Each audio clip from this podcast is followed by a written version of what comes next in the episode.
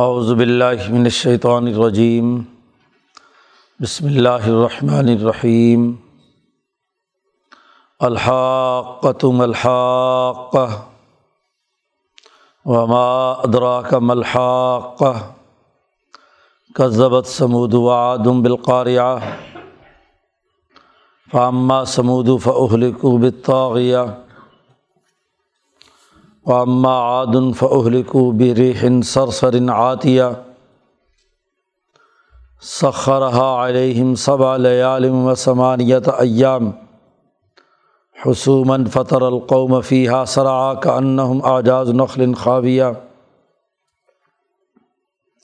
فہل ترى لهم من باقیہ وجاء فرعون ومن قبله والمؤتفقات بالخاطئہ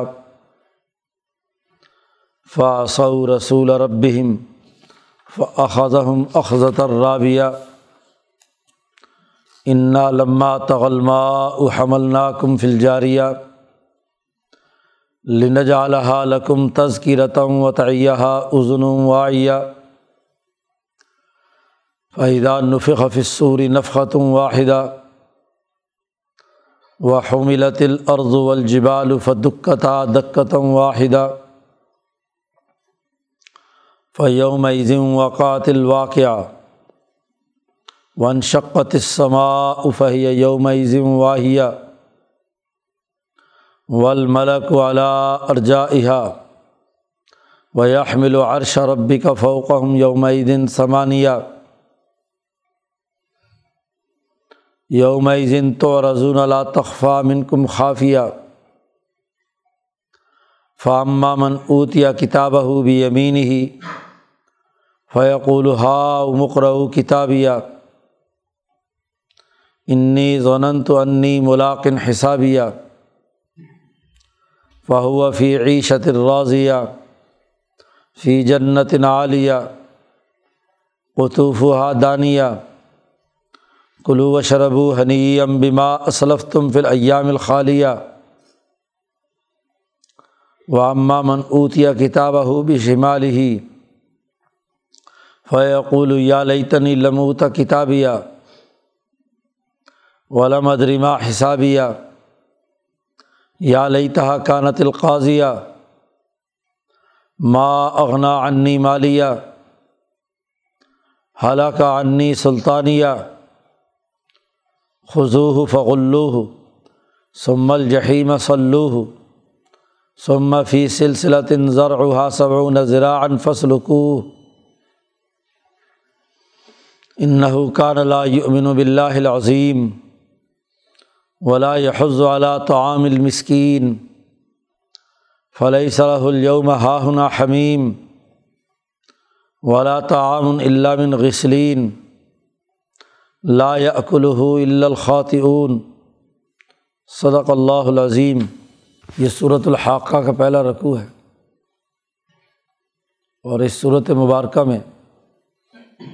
قیامت کا تذکرہ کر کے قرآن حکیم نے اپنے بین الاقوامی انقلاب کی تفہیم کی ہے۔ صورت نون جیسا کہ کل ذکر کیا گیا تھا، وہ قرآن حکیم کا بین الاقوامی پروگرام واضح کرتا ہے۔ اس صورت مبارکہ میں کہا گیا تھا، ان ہوا اللہ ذکر للعالمین، کہ یہ تمام جہان والوں کے لیے نصیحت ہے۔ صورت العلق کے بعد یہ دوسری صورت نازل ہونے والی ہے۔ صورت نون۔ صورت العلق میں قومی انقلاب کا پروگرام بیان کیا گیا اور بین الاقوامی انقلاب کی نشاندہی صورت نون میں کی گئی کہ جو سرمایہ پرست ہیں، جو ارآستغنا ہے سرمایہ پرستی اور بالداری میں مبتلا ہے اور اس کی وجہ سے یتیم اور مسکین کے حقوق ادا نہیں کرتے۔ انسانیت پر ظلم کرتے ہیں، جھوٹ بولتے ہیں بد دیانتی کا ارتکاب کرتے ہیں۔ تو ان کے لیے دونوں صورتوں میں الگ الگ۔ اعلان انقلاب کیا گیا اور کہا ثنا سم ہو الخرتوم اور اسی طرح صورت العلق میں کہا گیا لنس فام بناسیہ اس کی پیشانی کے بال پکڑ کر ہم گھسیٹیں گے۔ اس کی ناک پر جو تکبر اور غرور سے پھول جاتی ہے، اس کو ہم داغ دیں گے۔ اب تمام جہان والوں کے لیے اس انقلاب کی وضاحت ہے۔ تو قیامت کو عنوان قائم کیا گیا ہے۔ بین الاقوامیت کی نشاندہی سابی اقوام میں ہمیشہ قیامت کے ذریعے سے ہی بیان کی گئی ہے۔ تو کتاب مقدس قرآن حکیم، چونکہ بین الاقوامی انقلاب کی دعوت لے کر آیا ہے، اس لیے اس نے قیامت کو عنوان بنایا ہے۔ شروع صورت میں ہی کہا الحاق تم الحاق حق کے طور پر ثابت ہونے والی اور ملحاق کا کیا ہے وہ؟ حق کے طور پر ثابت ہونے والی۔ ومادرا کا ملحاق کا نبی اکرم صلی اللہ علیہ وسلم کو بھی مخاطب کر کے کہا کہ آپ کو بھی کیا معلوم کہ الحاق کا کیا ہے؟ اس کی تفصیلی علم قیامت کا، سوائے اللہ کے اور کسی کو معلوم نہیں۔ اندہ علم السا اسی کے پاس قیامت کا پورا علم ہے۔ اس کی خوفناکی، اس کا انسانیت پر ہر حال میں اچھی یا بری سزا و جزا کا اعلان اور اسے ثابت کرنے کا عمل تمہیں کیا معلوم ہے؟ یہ جو قرآن پاک پڑھنے والا ہے، اس کو کہا جا رہا ہے۔ اور اب اصول یہ ہے کہ جب بھی وہ کوئی اہم بات بیان کرتے ہیں، تو شروع میں اسی طرح کے ایسے جملے جو اس طرح کے سوالات پر مشتمل ہوں جس سے لوگ متوجہ ہوں، تو بطور تشبیب کے بیان کرتے ہیں۔ قیامت کی خوفناکی کو بھی اسی تناظر میں یہاں بیان کیا گیا ہے۔ اور یہ اس کی حقانیت ثابت کر، کرنے کے لیے گزشتہ قوموں پر جو عذاب ہو، آ چکے ہیں، ان کو بطور مثال کے آگے بیان کیا جا رہا ہے۔ کہ یہ ثابت شدہ چیزیں ماضی کی تاریخ سے تمہیں معلوم ہیں اور اب مزید ثابت ہو کر تمہارے سامنے آئیں گی۔ حق بالکل کھل کر سامنے آئے گا۔ جیسے قوم عاد و سمود پر عذاب آیا، اگر تم باز نہ آئے تو تمہارے لیے بھی دنیا میں یہ عذاب ہے۔ اور آخرت میں جو کچھ ہوگا اسے بھی بعد میں اسی رقوع کے آخر میں بیان کیا گیا۔ قرآن حکیم نے قیامت کا اس طرح اعلان کرنے کے بعد قوم عاد و سمود کا تذکرہ کیا ہے۔ کذبت سمود و عادم بالقار قوم سمود اور قوم عاد نے کھٹ کھٹانے والی گویا کہ قیامت اس کا انکار کیا۔ قاریہ خوب کھٹکھٹائے کوٹ کر ریزا ریزا کر دے۔ ایسی کھٹکھٹانے والی کو انہوں نے اس کا انکار کر کے اپنے خیال کے مطابق اس کی عدم موجودگی متصور کر لی۔ قرآن کہتا ف سمود و فہل کو بتاغیہ قوم سمود ہلاک کر دی گئی بتاغیہ اچھال کر۔ سرکشی میں مبتلا قوم۔ ان کے اوپر جو بارش برسی، گویا کہ پوری زمین اٹھا کر الٹی کر دی گئی۔ تو انہیں اچھال کر اس پوری بستی کو تباہ و برباد کر دیا گیا۔ وہ اماں عادن جہاں تک قوم عاد کا تذکرہ ہے فہلی کو بھی ریحن سر سرن عطیہ انہیں ہلاک کیا گیا ایسی تیز ہوا سے۔ جو بہت ہی شدت کی وجہ سے گویا کے ہاتھوں سے نکلی جا رہی ہے، اتنی تیز ہوا ہے، اس کے تھپیڑے ہیں۔ ریحن آصف دوسری جگہ پر کہا، شدید اور تیز ہوا جنہوں نے اٹھا اٹھا کر ان بڑے بڑے طاقتور لوگوں کو زمین پر دے مارا۔ دنیا میں اللہ کا جو ہواؤں کا نظام ہے اس کے بارے میں قرآن حکیم کہتا ہے کہ ہم ضرورت کے مطابق اور ایک خاص اندازے کے مطابق ہوائیں زمین پر بھیجتے ہیں۔ کیونکہ جب بغیر کسی کنٹرول کے ہوائیں چلیں تو پھر کسی کی بس کی بات نہیں ہے کہ یہاں اس قرۂۂ عرض پر وہ رہ سکے۔ ایسی تیز ہوا ہے اس پوری فضا میں کہ قرۂۂ عرض سے لوگوں کو اکھاڑ کر پھینک دیا جائے۔ تو ایک مناسب رفتار میں قرۂۂ عرض کے چاروں طرف ہوائیں چلتی ہیں، جس سے انسانی جسم اور اس کی اشیا محفوظ رہیں۔ ورنہ جس تیز رفتاری سے یہ زمین گردش کر رہی ہے، اگر اس کی حقیقی رفتار کے مطابق ہوا ہو، تو یہاں کوئی زی روح انسان زندہ نہ رہے۔ تو جب اللہ پاک کہتے ہم نے عذاب دینے کا ارادہ کیا تو وہ شدت کی تیز ہوا جو کسی کے کنٹرول میں نہیں ہے، وہ چلی۔ سخرہ علیہم، یہ ہوا ان کے اوپر مسخر کی گئی۔ سات راتیں اور آٹھ دن سب لیالن و سمانیت ایام۔ آٹھ دنوں تک حسوماً مسلسل لگاتار۔ ایک لمحے کے لیے بھی اس میں وقفہ نہیں ہوا۔ پورا ایک ہفتہ ان کے اوپر تیز اور شدید ہوائیں چلتی رہیں۔ فطر القوم، تو قوم کو دیکھے کہ اس بستی میں گویا کہ لاشیں ان کی بکھری ہوئی اثرا جنہیں کسی فوج نے بچھاڑ کر قتل عام کر کے زمین پر پھینک دیا ہو، ایسے تمہیں پوری کی پوری قوم قوم عاد، ایسے نظر آئے گی۔ کان اعجاز النخل خاویہ، گویا کہ وہ کھجور کے وہ تنے ہیں کہ جو بالکل کھوکھلے ہو کر الٹے پڑے تیز ہواؤں نے آ کر ان کے سر اٹھا اٹھا کر زمین پر پٹخے۔ تو جیسے کھوکھلا ہوتا ہے، روح نکل گئی تو اندر کچھ نہیں۔ جیسے تیز ہوائیں اور درخت کی جڑیں اکھڑ جاتی ہیں جڑیں باہر نکلی ہوئی ہوتی ہیں اور پورا درخت زمین بوس ہوتا ہے۔ کھجور کا درخت بہت مضبوط ہوتا ہے۔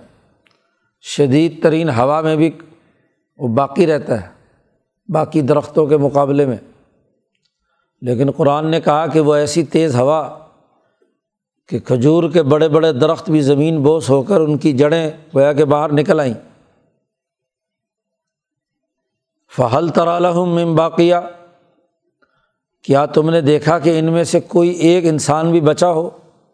کوئی باقی رہا ہو؟ سبھی سب تباہ و برباد کر دیے گئے۔ مکے کے یہ سردار اچھی طرح جانتے ہیں۔ قوم سمود سے بھی واقف ہیں۔ اور قوم عاد پر آنے والے عذاب سے بھی واقف ہیں۔ انہوں نے یہ قصے کہانیاں بچپن سے سنی ہوئی ہیں۔ تو ایک ثابت شدہ حق جو ان قوموں کے حوالے سے تھا عذاب الہی کے طور پر، وہ یہ خود جانتے ہیں۔ اور ذرا قریبی کے علاقے میں عرب سے متصل بحیرۂ احمر کے کنارے مصر میں جا فرعون فرعون بھی آیا اور ومن قبل ہو اور اس سے پہلے بھی یوسف علیہ السلام کے مخالفین اسی طرح شعیب علیہ السلام وغیرہ وغیرہ۔ ولمتفقات بالخاتیہ اور وہ جن کی بستیاں الٹ دی گئیں، جنہوں نے جرم کیا تھا۔ تو فرعون نے بھی خاتیہ جرم کیا، اور ان بستیوں نے بھی جرم کیا تھا۔ فاصو رسول ربیم انہوں نے اپنے رب کے رسول کی نافرمانی کی تھی۔ تو فاخذ اخذت الرابیہ کہ ان کو پکڑ لیا سخت پکڑ میں۔ باقی اقوام کو بھی اسی طریقے سے پکڑا۔ ذرا اس سے مزید پیچھے جلو انا لمہ تغلما حم الناکم فلجاریہ نو علیہ السلام کے زمانے میں جب پانی ابل پڑا اوپر سے اور نیچے سے، اور ہم نے تمہیں سوار کیا کشتی میں۔ تمام کی تمام اولاد نو ہے یعنی تمہارے آبا و اجداد کو۔ آدم ثانی ہے، اس لیے مخاطب کیا حمل ناکم ہم نے تمہیں سوار کیا۔ نو علیہ السلام سے کہا، کشتی بناؤ، اور اس میں تمہارے آبا و اجداد جو اسی پچاسی آدمی اور کچھ جانور اس کشتی میں بٹھا کر انہیں ہم نے پار کرایا، اور باقی پوری دنیا میں بالخصوص نو علیہ السلام جس بستی میں تھے، وہاں یہ عمومی عذاب آیا۔ لنج اعلیٰ لکم تز کی رتن یہ سارے قصے ہم تمہارے لیے اس لیے بیان کر رہے ہیں کہ تاکہ تمہارے لیے نصیحت ہو، تذکرہ نصیحت حاصل کرو کہ جب قومیں غلط راستے پر چلتی ہیں، ظلم، تکبر، غرور، شرک اور کفر میں مبتلا ہوتی ہیں تو ان پر اس طرح کے عذاب آتے ہیں۔ بالکل ثابت شدہ حق آتا ہے ان کے جرائم کی سزا کے طور پر۔ اور اس لیے یہ ساری باتیں بیان کر رہے ہیں کہ تعیہ ازن و واعیہ۔ جو کان توجہ سے سن کر محفوظ کر لیں، انہیں محفوظ کرنے کا موقع ملے، عبرت حاصل کریں ان واقعات کے تناظر میں۔ تو یہ اقوام عالم میں جو بڑے بڑے عذابات آئے، ایام اللہ، ان کا تذکرہ کرنے کے بعد اب الحاق کا جو اصل قیامت کے موقع پر جو کچھ ہونے والا ہے، اس کی منظر کشی کرتے ہیں۔ قرآن کہتا فائدہ نفق فصوری نفقتم واحدہ جب سور میں پھونکا جائے گا، سور پھونکا جائے گا ایک بار صرف تو حملت الارض والجبال، زمین بھی اٹھا لی جائے گی، پہاڑ بھی اٹھا لیے جائیں گے، اور پھر کوٹ کر، توڑ توڑ کر ریزا ریزا کر دیے جائیں گے۔ دکھ کتھا دقتم واحدہ۔ ایک ہی جھٹکے میں یہ تمہارا آسمان اور زمین، تمہاری زمین کے تمام پہاڑ، کل اہن المنفوش، روئی کے اڑتے ہوئے گالوں کی طرح ہو جائیں گے۔ پورا کا پورا منظرنامہ ہی بدل جائے گا۔ زمین اور پہاڑ ٹوٹ کر ریزا ریزا ہو جائیں گے۔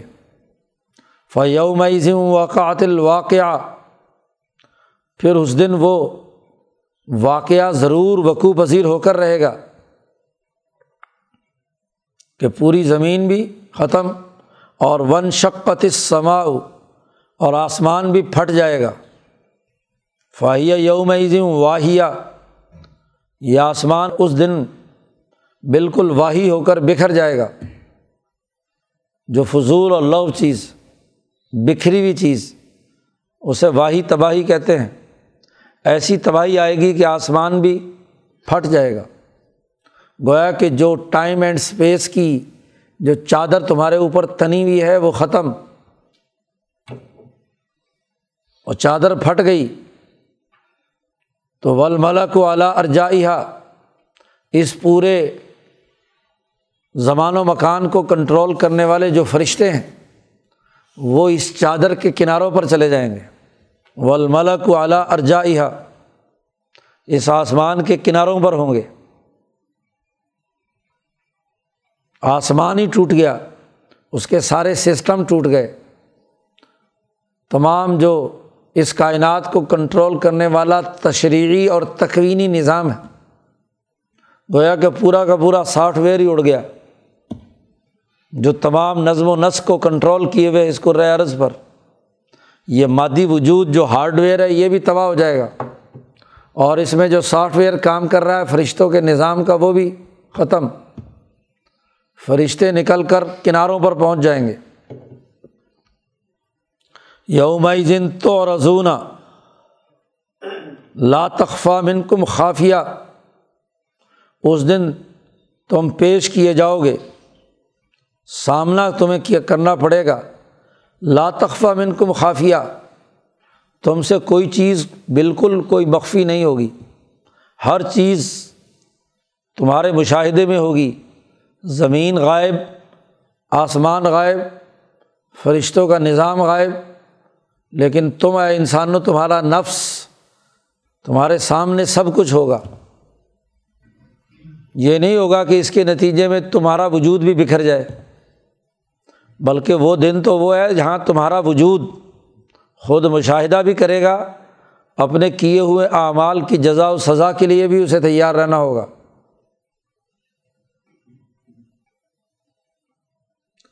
اس سے پہلے ول ملک اعلیٰ ارجا فرشتے کناروں پر ہوں گے۔ یحمل و عرش ربی کا فوق ان فرشتوں کے اوپر تیرے رب کا عرش اس دن آٹھ فرشتے اٹھائے ہوئے ہوں گے۔ اس وقت چار فرشتے عرش کو اٹھائے ہوئے ہیں۔ اور جب وہ دن آئے گا، اس دن آٹھ فرشتے اٹھائے ہوئے ہوں گے۔ اللہ کا غضب اور اس کا جلال، وہ انسانوں پر جس طریقے سے ظاہر ہوگا، تو اس کی عزت و جلال کی تجلیات کو سنبھالنے کے لیے آٹھ فرشتے اٹھائے ہوئے ہوں گے۔ حضرت شاہ رفیع الدین دہلوی فرماتے ہیں، اور شاہ عبد العزیز دہلوی نے اسی کو اپنی تفسیر میں نقل کیا ہے کہ اس کائنات کا ایک تکوینی نظام ہے اور ایک تشریحی تکوینی نظام کے چار فرشتے اس وقت عرش الہی اٹھائے ہوئے۔ تشریحی نظام کی بنیاد پر جو حساب و کتاب ہونا ہے وہ اس وقت نہیں ہے۔ اس کے لیے وقت مقرر ہے کہ عدالت اس وقت لگے گی۔ اب جب تشریحی فیصلوں کے لیے جب عدالت لگے گی، تو چار مزید فرشتے اس تشریحی نظام کو، اس سے متعلق فرشتے عرش الہی کو ساتھ اٹھائے ہوئے ہوں گے۔ تو آٹھ فرشتے اللہ کے روب و جلال اور دبدبے، جہاں اللہ اعلان کرے گا لیمان الملک اليوم للہ الواحد القہار، کس کے لیے آج حکمرانی ہے؟ کہا جائے گا اللہ واحد قہار کے لیے۔ اس کا قہر جو انسانیت پر نازل ہو رہا ہوگا، تو اس کی عزت و جلال اور اس کی عظمت کو اٹھانے کے لیے آٹھ فرشتے ہوں گے۔ یوم دن تو رضون اللہ تخفہ من کم خافیہ۔ اس دن ذات باری تعالیٰ کے سامنے تم پیش کیے جاؤ گے۔ اور تم سے کوئی چیز مخفی نہیں رہے گی۔ قرآن کہتا فا اماں من اوت یا کتابہ ہو بھی امینی ہی جس کو دانے ہاتھ میں اس کا نامہ اعمال دیا گیا، تو وہ خوش ہوگا۔ لوگوں کو دکھاتا پھرے گا یقول کہے گا ہا رہو کتابیہ، دیکھو میں پاس ہو گیا، یہ میرا رزلٹ دیکھو۔ پڑھو میرا لکھا ہوا کتابی تھا۔ وزن قائم کرنے کے لیے کتابیہ۔ اس صورت میں جو وزن چل رہا ہے، شروع سے الحاق کا سے، قرآن حکیم کا انداز اور اسلوب یہ ہے کہ عربی زبان کے فصیح و بلیغ لوگوں کے سامنے اسی اسلوب میں گفتگو کرتا ہے جو ان کے قصائد اور شاعر اور خطبات کے اندر رہا ہے۔ تو یہاں بھی گویا کہ حرف روی کے طور پر جو کسی شعر میں قافیے کے طور پر ہوتا ہے، قرآن حکیم نے اس کا یہاں استعمال کیا ہے۔ تو دیکھو، لوگوں کو کہے گا ہا امک رہو کتابیہ۔ یہ میری کتاب ہے، اسے پڑھو۔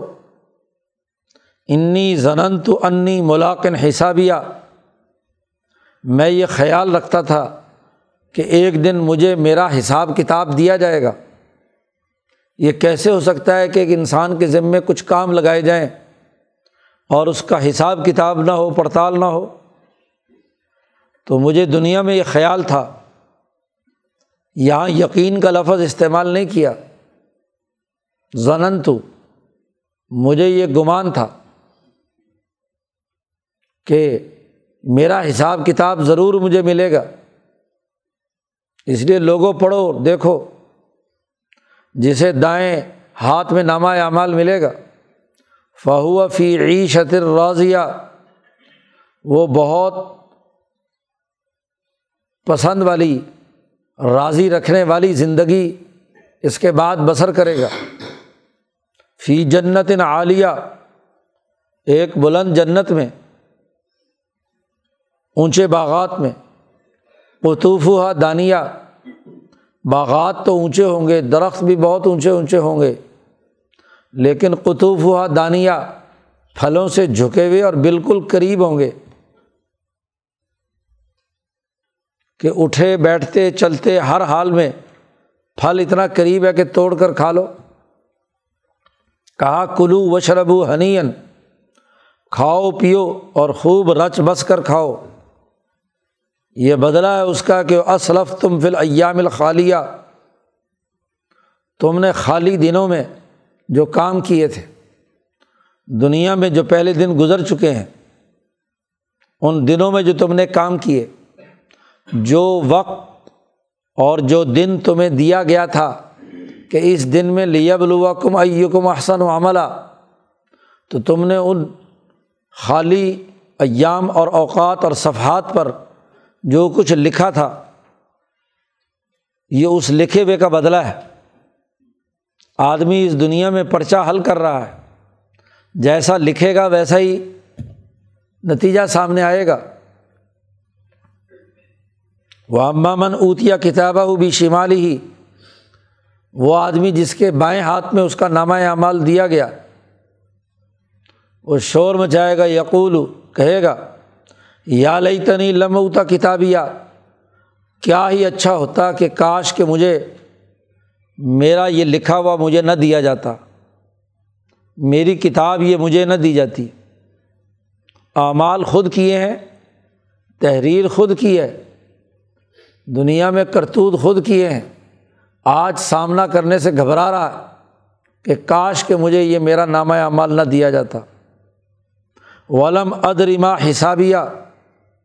اور مجھے میرے حساب کتاب کی کوئی خبر ہی نہ ہوتی۔ بس جو کچھ حساب کتاب ہوا اسے وہیں کا ختم کر دیا جائے۔ یا لئی تھا کانت القاضیہ۔ اے افسوس اے کاش کے، وہ جو پہلے موت آئی تھی، وہیں حساب کتاب کا فیصلہ ہو کر معاملہ نمٹ جاتا۔ جی وہی گویا کہ صرف تمام اعمال کی جزا و سزا ہوتی۔ پھر یہ سرمایہ دار کہے گا، ما اغنا عنی مالیہ یہاں پر تو میرے، میرا مال کوئی کام نہیں آیا، یہاں بھی مال ہی، میرا مال۔ وزن کے لیے مالیہ۔ تو میرا مال بھی آج یہاں کوئی کام نہیں آ رہا ہے۔ دنیا میں تو میں عدالتیں خرید لیتا تھا۔ ججوں کو پیسے دے کر، وکیلوں کو پیسے دے کے پاس ہو جاتا تھا۔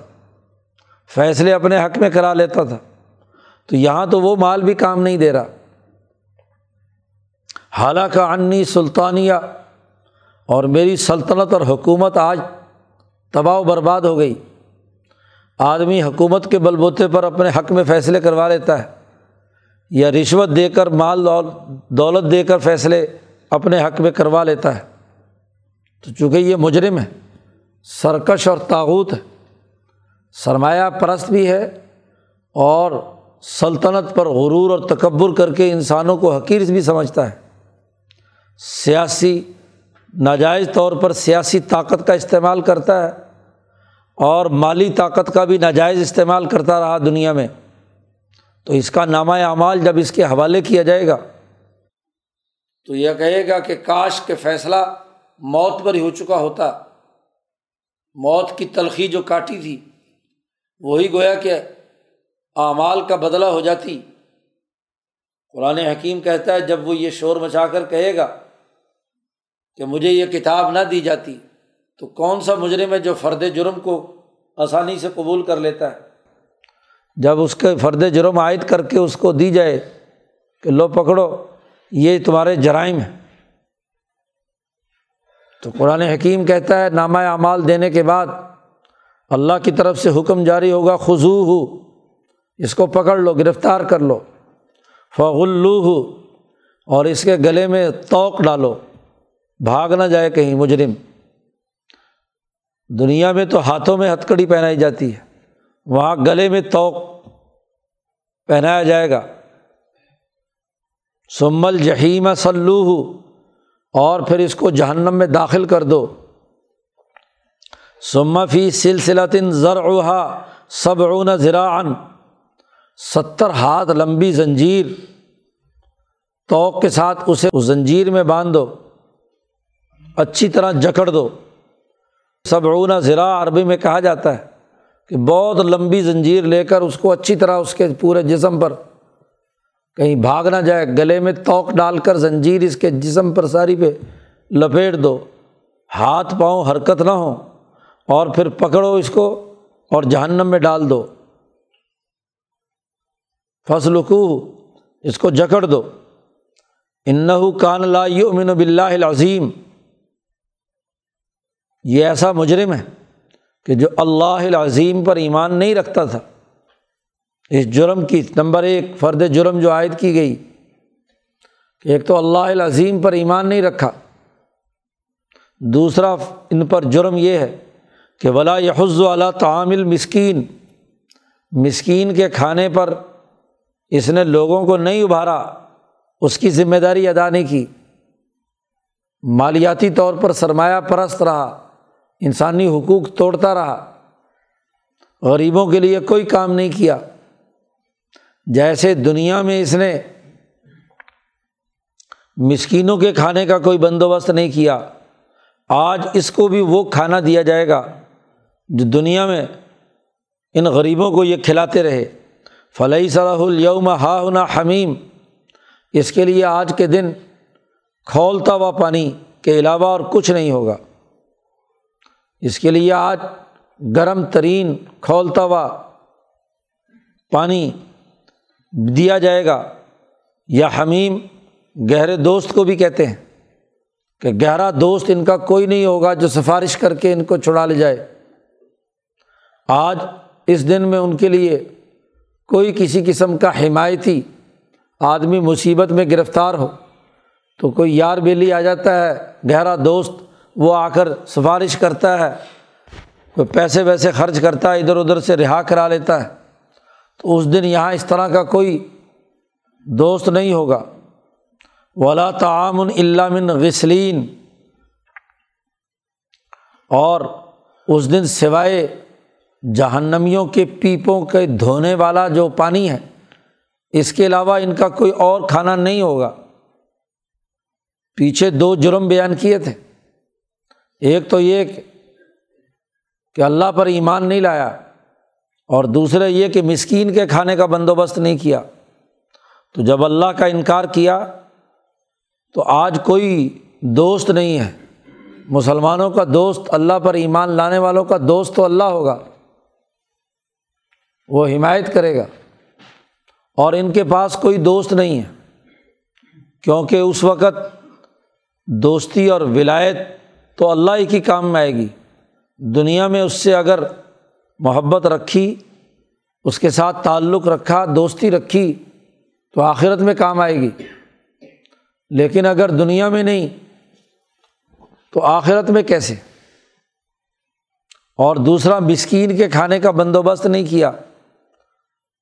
بیچارے مسکین گلا سڑا کھانا کھانے پر مجبور ہوتے تھے۔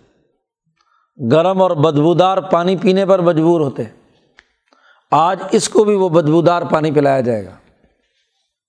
لا یا الا الخواتون اور اس کو صرف وہی لوگ کھائیں گے جو مجرم کھانے کو کوئی اور چیز ہوئے گی نہیں۔ تو مجبوراً اس بات کو سمجھ کر کھائیں گے کہ شاید اس سے کچھ نہ کچھ بھوک کا مداوع ہو سکے۔ لیکن ایسا کچھ نہیں ہوگا، بلکہ الٹا وہ کھانا بھی ان کے لیے مزید تکلیف دے۔ یہ کھولتا ہوا پانی منہ میں ڈالا جائے گا تو پوری آنتوں اور میدے کو جلاتا ہوا اور کاٹتا ہوا نیچے تک نکلے گا۔ یہ پیپ والا پانی مزید بدبو اور اذیت کا اضافہ کرے گا۔ تو قرآن حکیم نے گزشتہ قوموں کے واقعات کے بعد قیامت کے وہ ہولناک واقعات اور اس کا منظرنامہ بیان کیا اور اس کے بعد اپنی اصل دعوت آگے اگلے رقوع میں بیان کی ہے۔ اللہ تبارک و تعالیٰ قرآن حکیم کو سمجھنے اور اس پر عمل کرنے کی توفیق عطا فرمائے۔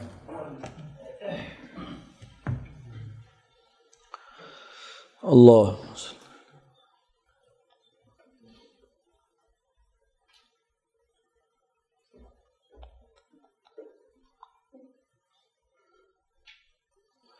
اجمعین۔